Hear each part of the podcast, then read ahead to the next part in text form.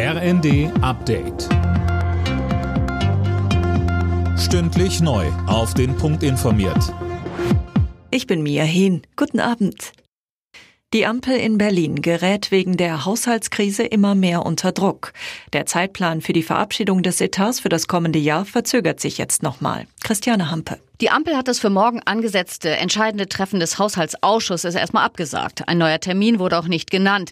Ob sich jetzt noch Bundestag und Bundesrat vor Jahresende mit dem Etat 2024 befassen können, das ist unklar. Das wird wahrscheinlich nicht zu schaffen sein. Dann muss die Regierung erstmal mit einem Nothaushalt in das kommende Jahr starten.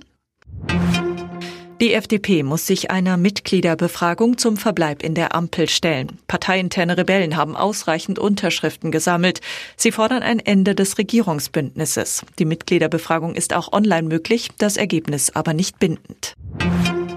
Viele Deutsche gehen in diesen Tagen auf Schnäppchenjagd. Der Onlinehandel lockt zum Black Friday mit teils saftigen Rabatten.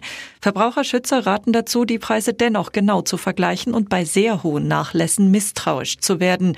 Denn dann könnte es sich um einen Fake-Shop handeln, so Claudia Neumerkel von der Verbraucherzentrale Sachsen. In der Regel verlangen Fake-Shop-Betreiber sofort Cash. Das heißt, man soll per Vorkasse bezahlen. Das Problem ist, dass das manchmal auch ganz kurz zuvor, bevor man auf den Kaufen-Button drückt, angezeigt wird. Vorkasse, lasst lieber die Finger davon, liebe Verbraucher, denn das Geld ist weg und ich kann das Geld nicht zurückholen.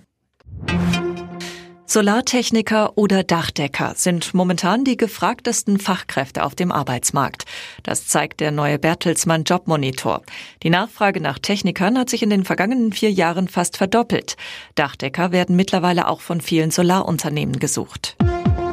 Alle Nachrichten auf rnd.de